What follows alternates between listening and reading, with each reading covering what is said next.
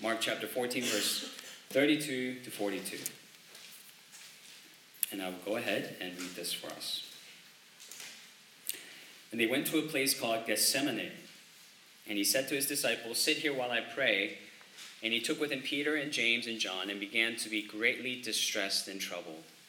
And he said to them, My soul is very sorrowful, even to death. Remain here and watch. And going a little farther, he fell on the ground and prayed that, if it were possible, the hour might pass from him. And he said, Abba, Father, all things are possible for you. Remove this cup from me. Yet not what I will, but what you will. And he came and found them sleeping, and he said to Peter, Simon, are you asleep? Could you not watch one hour? Watch and pray that you may not enter into temptation. The spirit indeed is willing, but the flesh is weak. And again he went away and prayed, saying the same words. And again he came and found them sleeping, for their eyes were very heavy, and they did not know what to answer him. And he came the third time and said to them, Are you still sleeping and taking your rest? It is enough, the hour has come. The Son of Man is betrayed into the hands of sinners. Rise, let us be going. See, my betrayer is at hand. This is the word of the Lord. Thanks be to God. So, in our passage today, we're entering into the Garden of Gethsemane, uh, a very important scene and event in the gospel in the life of Jesus. And here we really begin to kind of peel away at uh, the meaning of Jesus' death. I mean, that's what this has been building up to. Jesus has been talking about his death, events are leading up to his death, and what is the meaning of it all? Why must he die? And in the Garden of Gethsemane, that's where we begin to really delve into that meaning. And I want to break it down to you with these three points. And first, thinking about how in the garden we see the greatness of his suffering, and two, the greatness of his love, and three, how his greatness can be manifested in our lives. Okay? The greatness of his suffering, and that's what we'll spend the majority of time thinking about the greatness of his love, and how his greatness can be manifested in our lives. Okay, so one, the greatness of his suffering. Uh, from verse 32 and on, you see from one verse to the next, Mark is building a case for you. Okay? And then the case is this is how great Jesus' suffering is. This is how great his agony is. So, first, in verse 32, he's with his friends. And what does he tell them? Let's hang out. No? He says, Sit here while I pray. While I pray. Now, this is late in the night. He's with his friends, and he says, Sit here. I'm going to go and pray. Now, when do you pray? And when do you pray late at night? And when do you pray late at night when you're with your friends? And then say no to your friends and say, I'm going to go over there and pray. When was the last time you did that? You would only do that if you're desperate. Right? The only, the only time you would pray late into the night and say, Bye, friends, I'm going to go over and pray, is if you're desperate. Is if you're desperate. And then notice what happens next. Jesus takes of the 12, Peter, James, and John, three of his closest friends and closest disciples. And it says here in verse 33 that Jesus began to be greatly distressed and troubled. Okay, so something began. He, something was triggered as they were walking into the garden, as Jesus was preparing his heart to pray. Something is beginning to sink in. This reality is dawning on him, and he's feeling greatly distressed. There's alarms going off in his body. He's feeling troubled, greatly troubled, just disoriented, just like his, his life is disintegrating. Greatly distressed in the Greek also means to be greatly surprised, shocked, or astounded. So think about what kind of a surprise this is, just, just logically, okay? It's, it's, it's such a surprise that it would surprise Jesus, the Son of God. Right? You would think nothing can surprise Jesus, right? Nothing can surprise him. This is the only occasion in the gospel where I would say one of the two occasions where Jesus is astonished, surprised, and shocked. The other occasion is at the faith of the centurion. He's amazed. Like, wow. And this is the other occasion where Jesus says, wow, in his mind, why? What would cause the Son of God to react in shock? And, and, and consider how personally he's taking all this in. Okay? It's not oh, what an awful thing that's going to happen to so and so. He's, he's taking in all this as if it's going to fall upon himself. There's incredible pain and sorrow that's coming over him. Okay. And that's why in the next verse, he shares this with his friends. In verse 34, he says, My soul is very sorrowful even to death. I'm, I'm so overwhelmed with sorrow. It feels as though I'm at the point of death. It's, it's feeling like this, this pain is enough to kill me. Before I get killed, I feel like I'm, I'm already going to be killed just by this feeling alone. That's what he's saying. He's in this terrible agony and pain. In Luke, in the Gospel of Luke, you also get this visual image as well, uh, where Jesus comes back from praying and he's, he's drenched in sweat, but not only that, uh, there's blood in his sweat. And, and Luke, being a physician, it seems appropriate that he would include that piece of detail it is, it is possible for blood to kind of come out of your, your pores if you are in, in a terrible, if you're experiencing a terrible shock. That's possible. That's what's being built up here. Christ suffering mentally, emotionally, psychologically, and, and physically as well. Now, here's what we have to understand. We, we know from just having walked through the Gospel of Mark Jesus had predicted, he had known about, he's taught about his death time and time again. Meaning what? The shock here he's experiencing is not in the fact that he will suffer and die. He knew that. And being the Son of God, he orchestrated that. The shock here is not in the fact that he will suffer and die. He knew that. What does the shock here mean? Not about the fact that he will suffer and die, but the magnitude of his suffering and death. The magnitude of his suffering, the greatness of his suffering and death. That's what's shocking him. Now, why is Jesus' suffering and is that such a shocking thing? Why is it so terrible, so agonizing, so horrifying, even to the Son of God? Here's why. This is what's dawning on Jesus it's the cup. It's the cup of God's wrath. Take a look at verse 36. And he said, Abba, Father, all things are possible for you. Remove this cup from me. Okay. So in the Bible, um, especially in the Old Testament, you see two kinds of justices being done. It's the civil justice being performed by civil authorities placed in uh, placed by God, and divine justice performed by God Himself.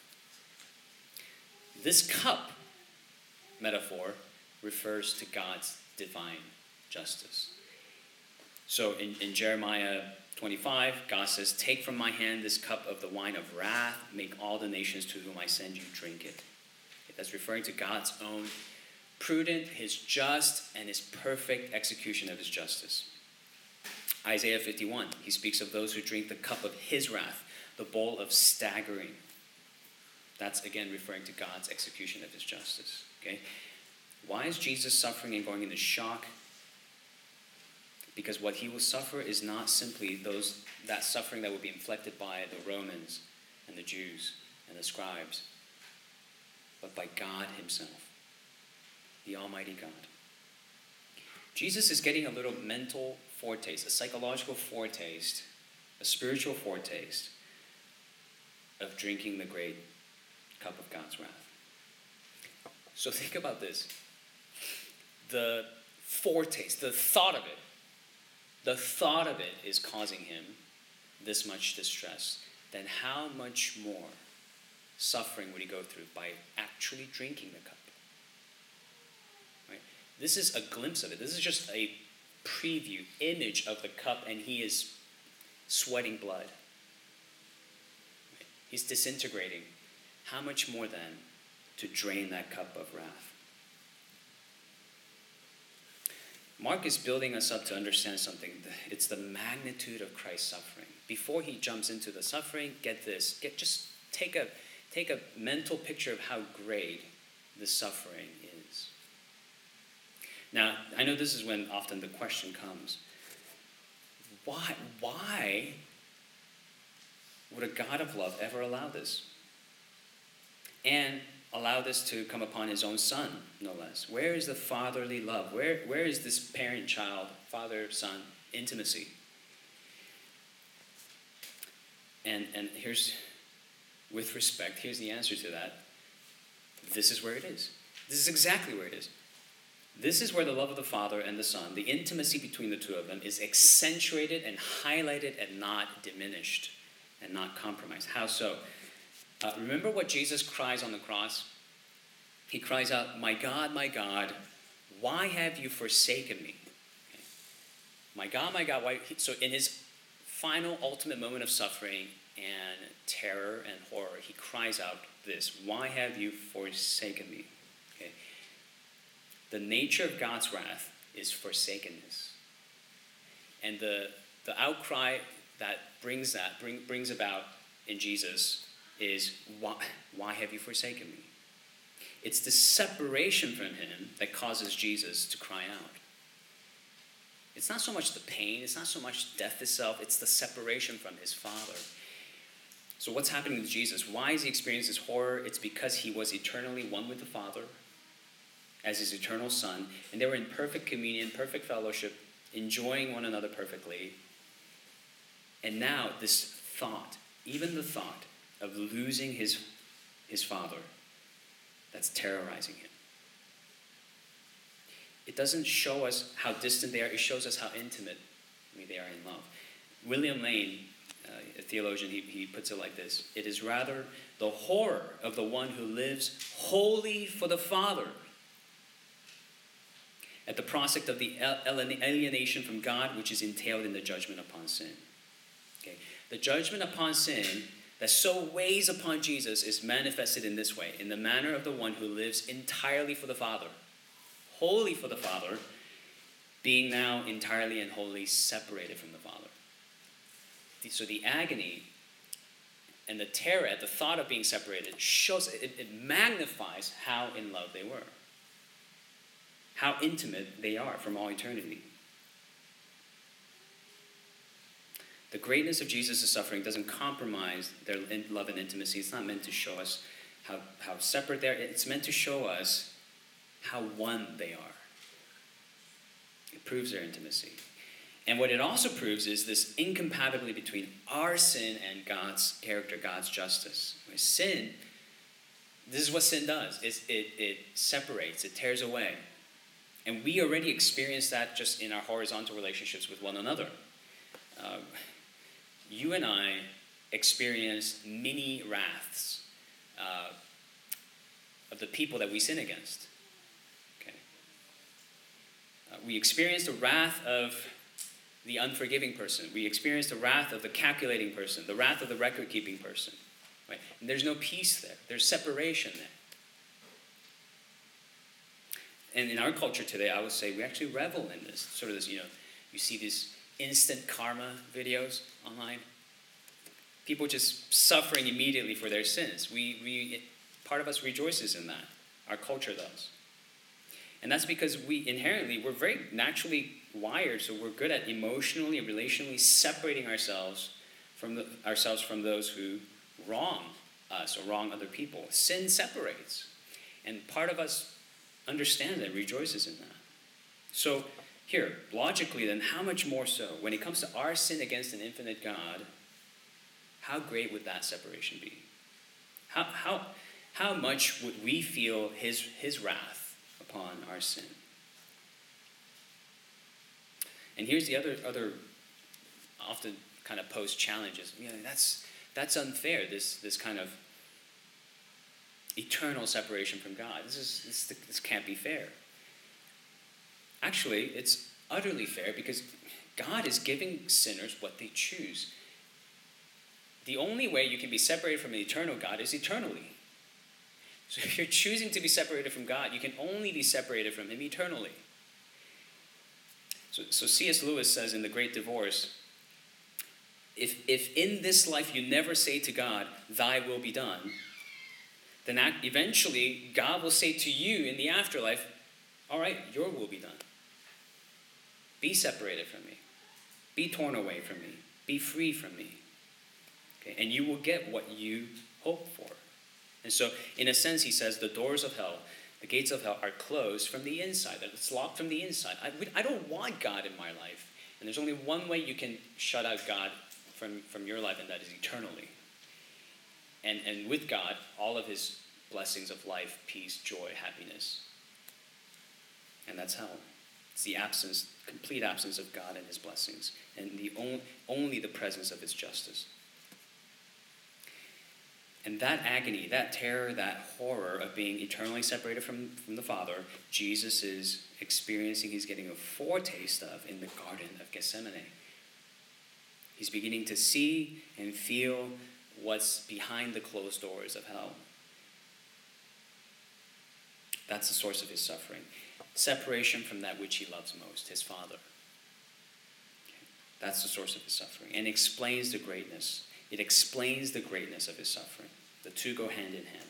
It's because he is so intimately in love with the Father, the thought of being separated from the Father causes him great pain.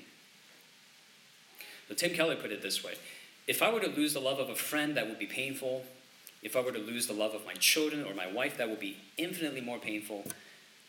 The longer, deeper, and more intimate the love relationship, the more searing the pain when it is severed. But the Son's perfect love relationship with the Father is as far beyond my love relationship with my wife as an ocean is beyond a drop. And this is what he was losing. Something infinitely more painful than losing your husband or your wife. That's what Jesus was suffering.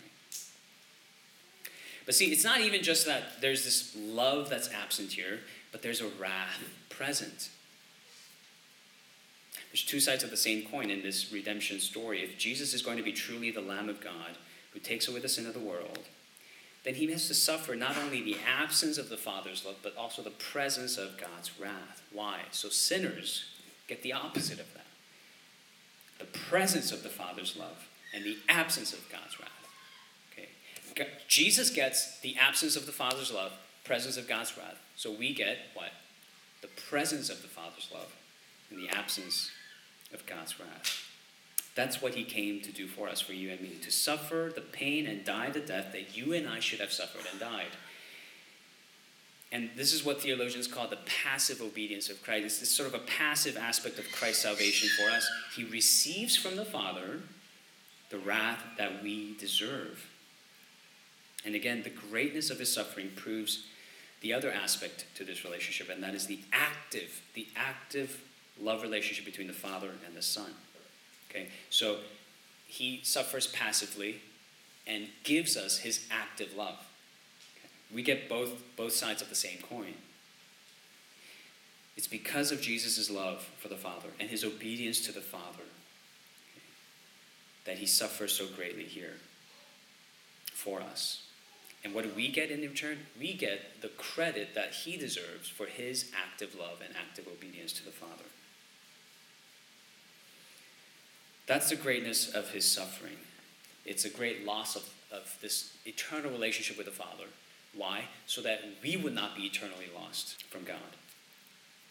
And, and, and I've already overlapped a bit with the second point, and that is how this, this garden story reveals the greatness of his love. But let me go into that a little bit more now.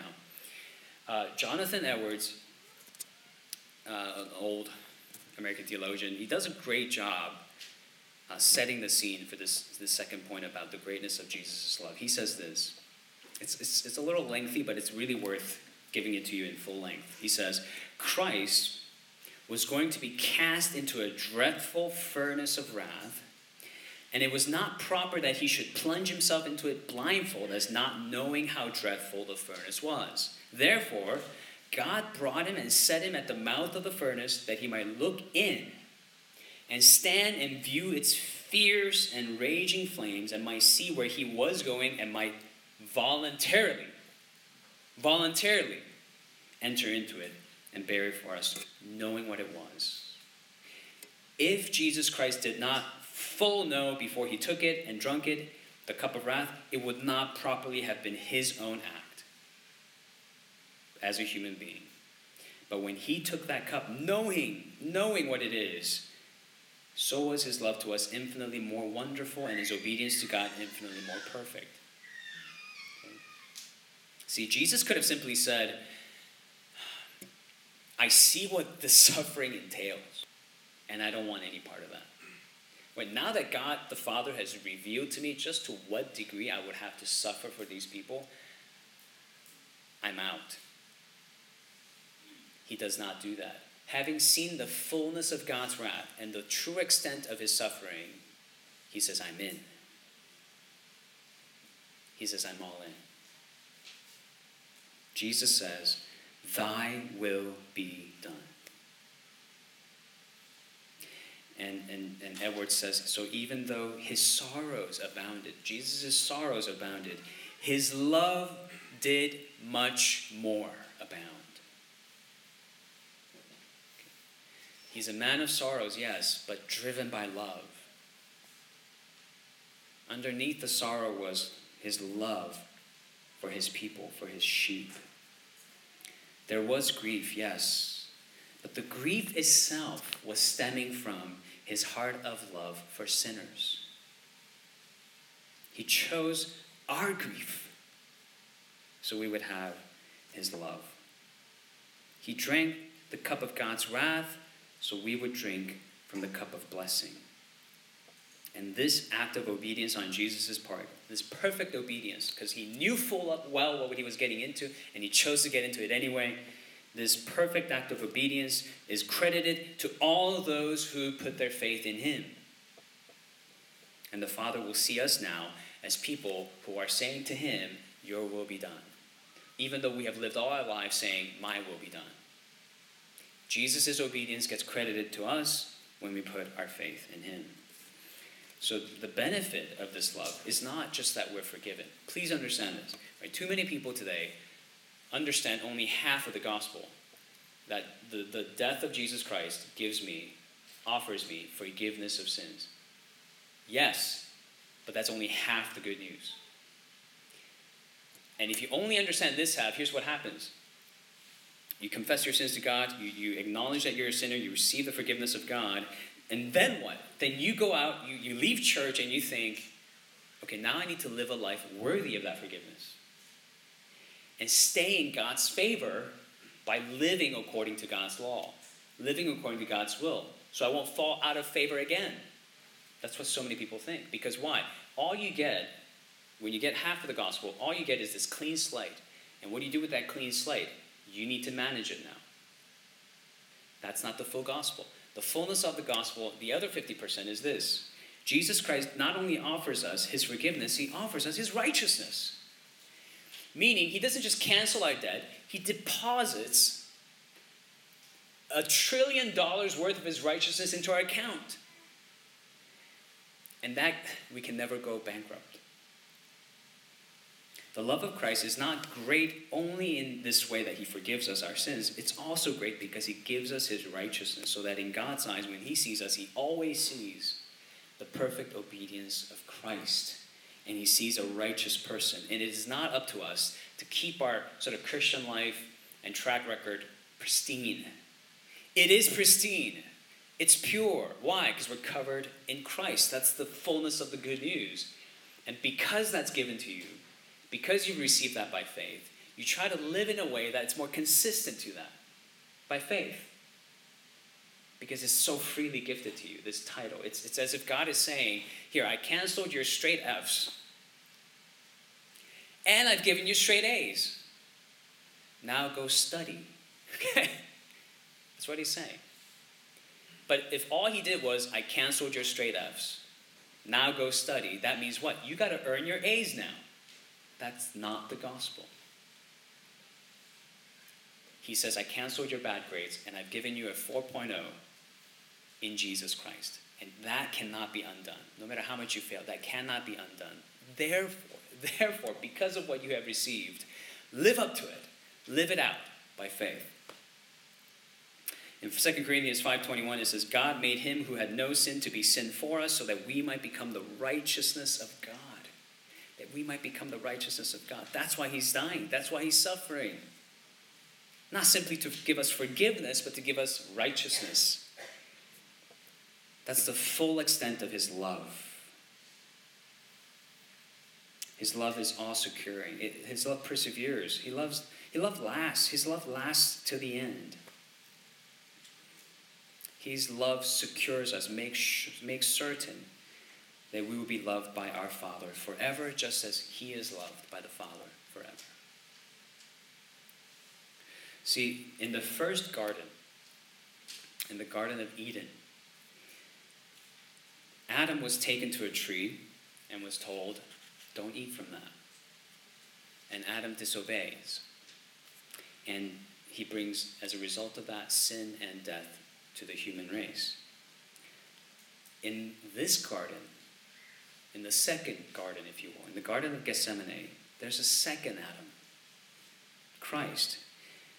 He's taken to a tree, to the cross. And he is told, You're going to have to drink from that. You're going to have to die on that tree. And this Adam obeys. He obeys. He says, Your will be done. And as a result of that, he brings salvation and eternal life to the human race. The question is, which Adam do you belong to? Do you belong to the race of the, the descendants of Adam who says, My will be done? Or to, to the second Adam who said, Your will, your will be done? Which Adam do you belong to? The second Adam? Are you sure? Right? And that's what takes us to the last point. How do you know? How, how, here's how you know. If this power, the power of his suffering and, and his love, starts manifesting in your life. This is how you know.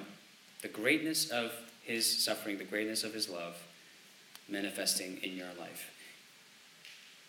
Simply put, it's when you start loving and forgiving people the way that you've been loved and forgiven. And loving sacrifice. Okay? You have to, as, as, a true follower of Christ, follower of Christ, you have to you have to be able to answer the question: When was the last time you sacrificially, in a self-denying way, forgave someone, and chose to carry that burden and carry that cross? Because that's what Jesus has done for you. Because Jesus said, "Your will be done, and not my will be done." So let me outline this in three ways from this passage. Here's how the greatness of Christ can be manifested in our lives if we're his true followers. One, it has to show up in your prayer life. Okay? Uh, this, this passage, in a way, very much, it's, it's one of those key passages in the Bible that teaches us about prayer. And simply put, here, here, here's how it summarizes Jesus knows that God's ways are perfect, right? Jesus has no doubt about that. Yet he feels anguish over it. He agonizes over God's will. You see that? Right? It's not that he doubts that God's will is perfect. He knows it. He knows it. But you see him agonizing over God's will. And yet he submits and says, Your will be done. That's, that's praying. It's not trying to bend God's will to yours, it's bending your will to God. It's bending your will to his will and saying, God, I may agonize over your will, but your will be done, not my will. That's prayer. And that's what we learn here.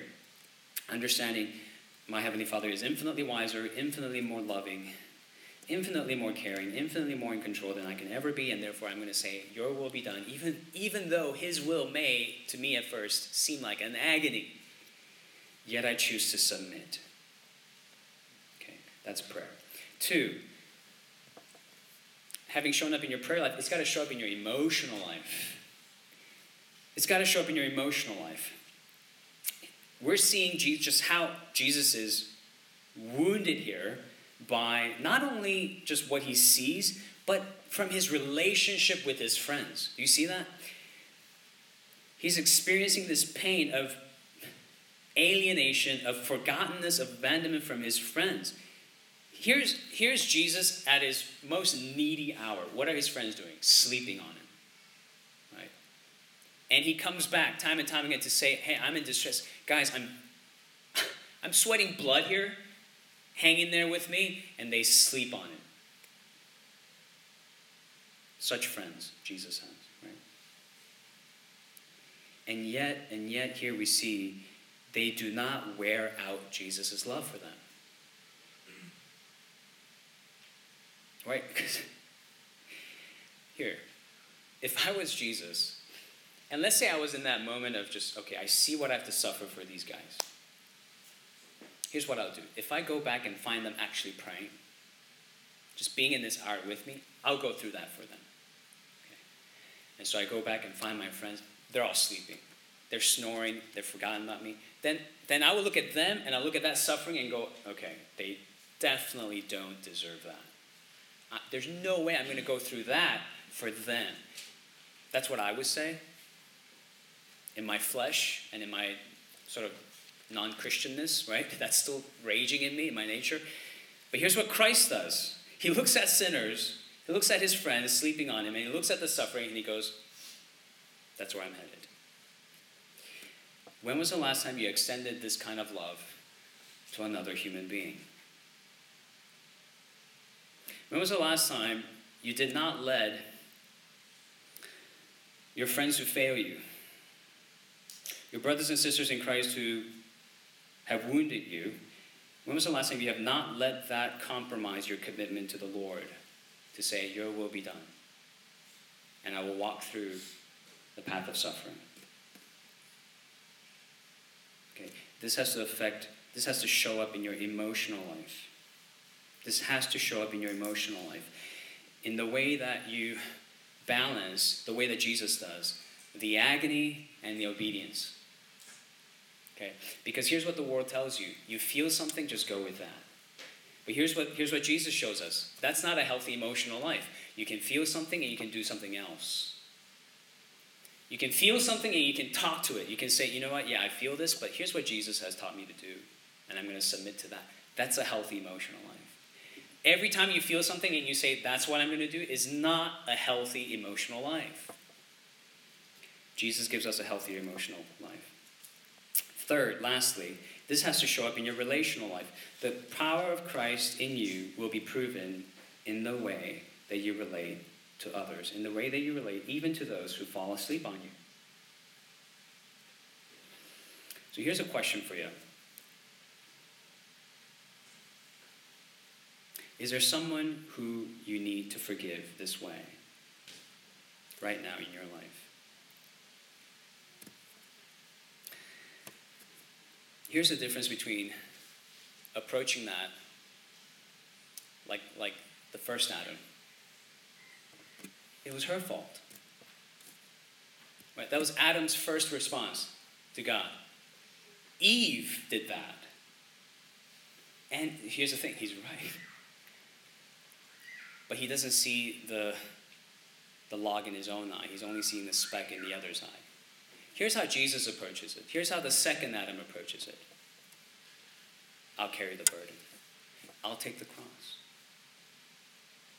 While they are yet sinners, I'll take the cross. While they're still undeserving, I'll take the cross.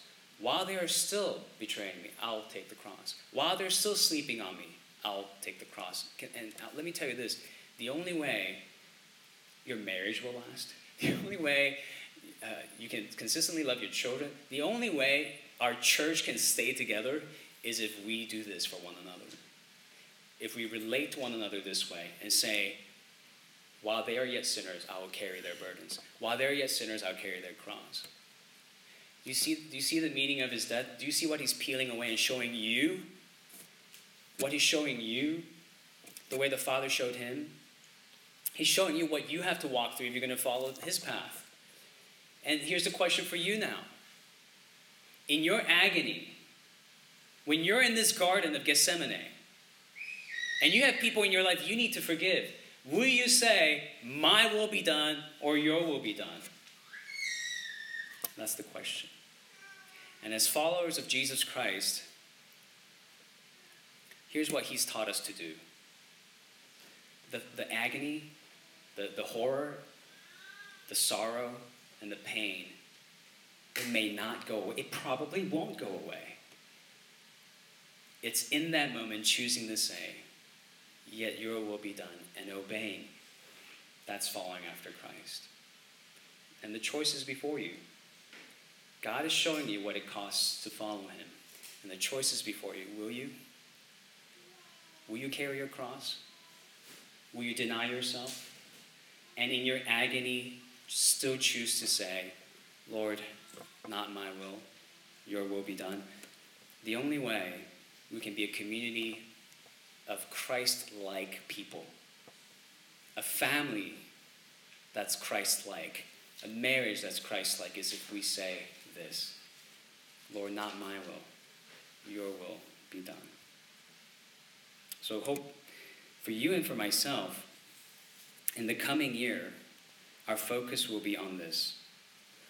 That, that the church will somehow be this garden where we gather and we're reminded of this. And every time we leave, we walk out into the world, we're equipped to do this. We're equipped to represent Christ, who in his agony chose to love us, chose to carry the cross for us. And we, as, a, as his followers, say, we will do the same. We will do the same because of the greatness of his suffering, because of the greatness of his love, we will manifest that greatness in our own lives. Let's choose to do that in the coming year. Let's pray. God, we thank you for the greatness of your love and, and the greatness of your suffering on our behalf. And Lord, we thank you. While we were yet sinners, while we were still unfaithful to you, while we were still running away from you, you chose to love us still. Lord, as you have reconciled us to yourself in this way, may we be reconciled to one another. And Lord, may we be sustained by nothing else, not by some compatibility, not by some like mindedness in, in, in, what we like to eat or what we like to enjoy, what we like to play with, but, but be grounded in this alone that we are like Christ carrying each other's burdens. Let that be the source of our unity. Let that be the source of our harmony. Let that be the source of our peace moving forward. Continue to build us up this way in the love of Christ, we pray. In Jesus' name.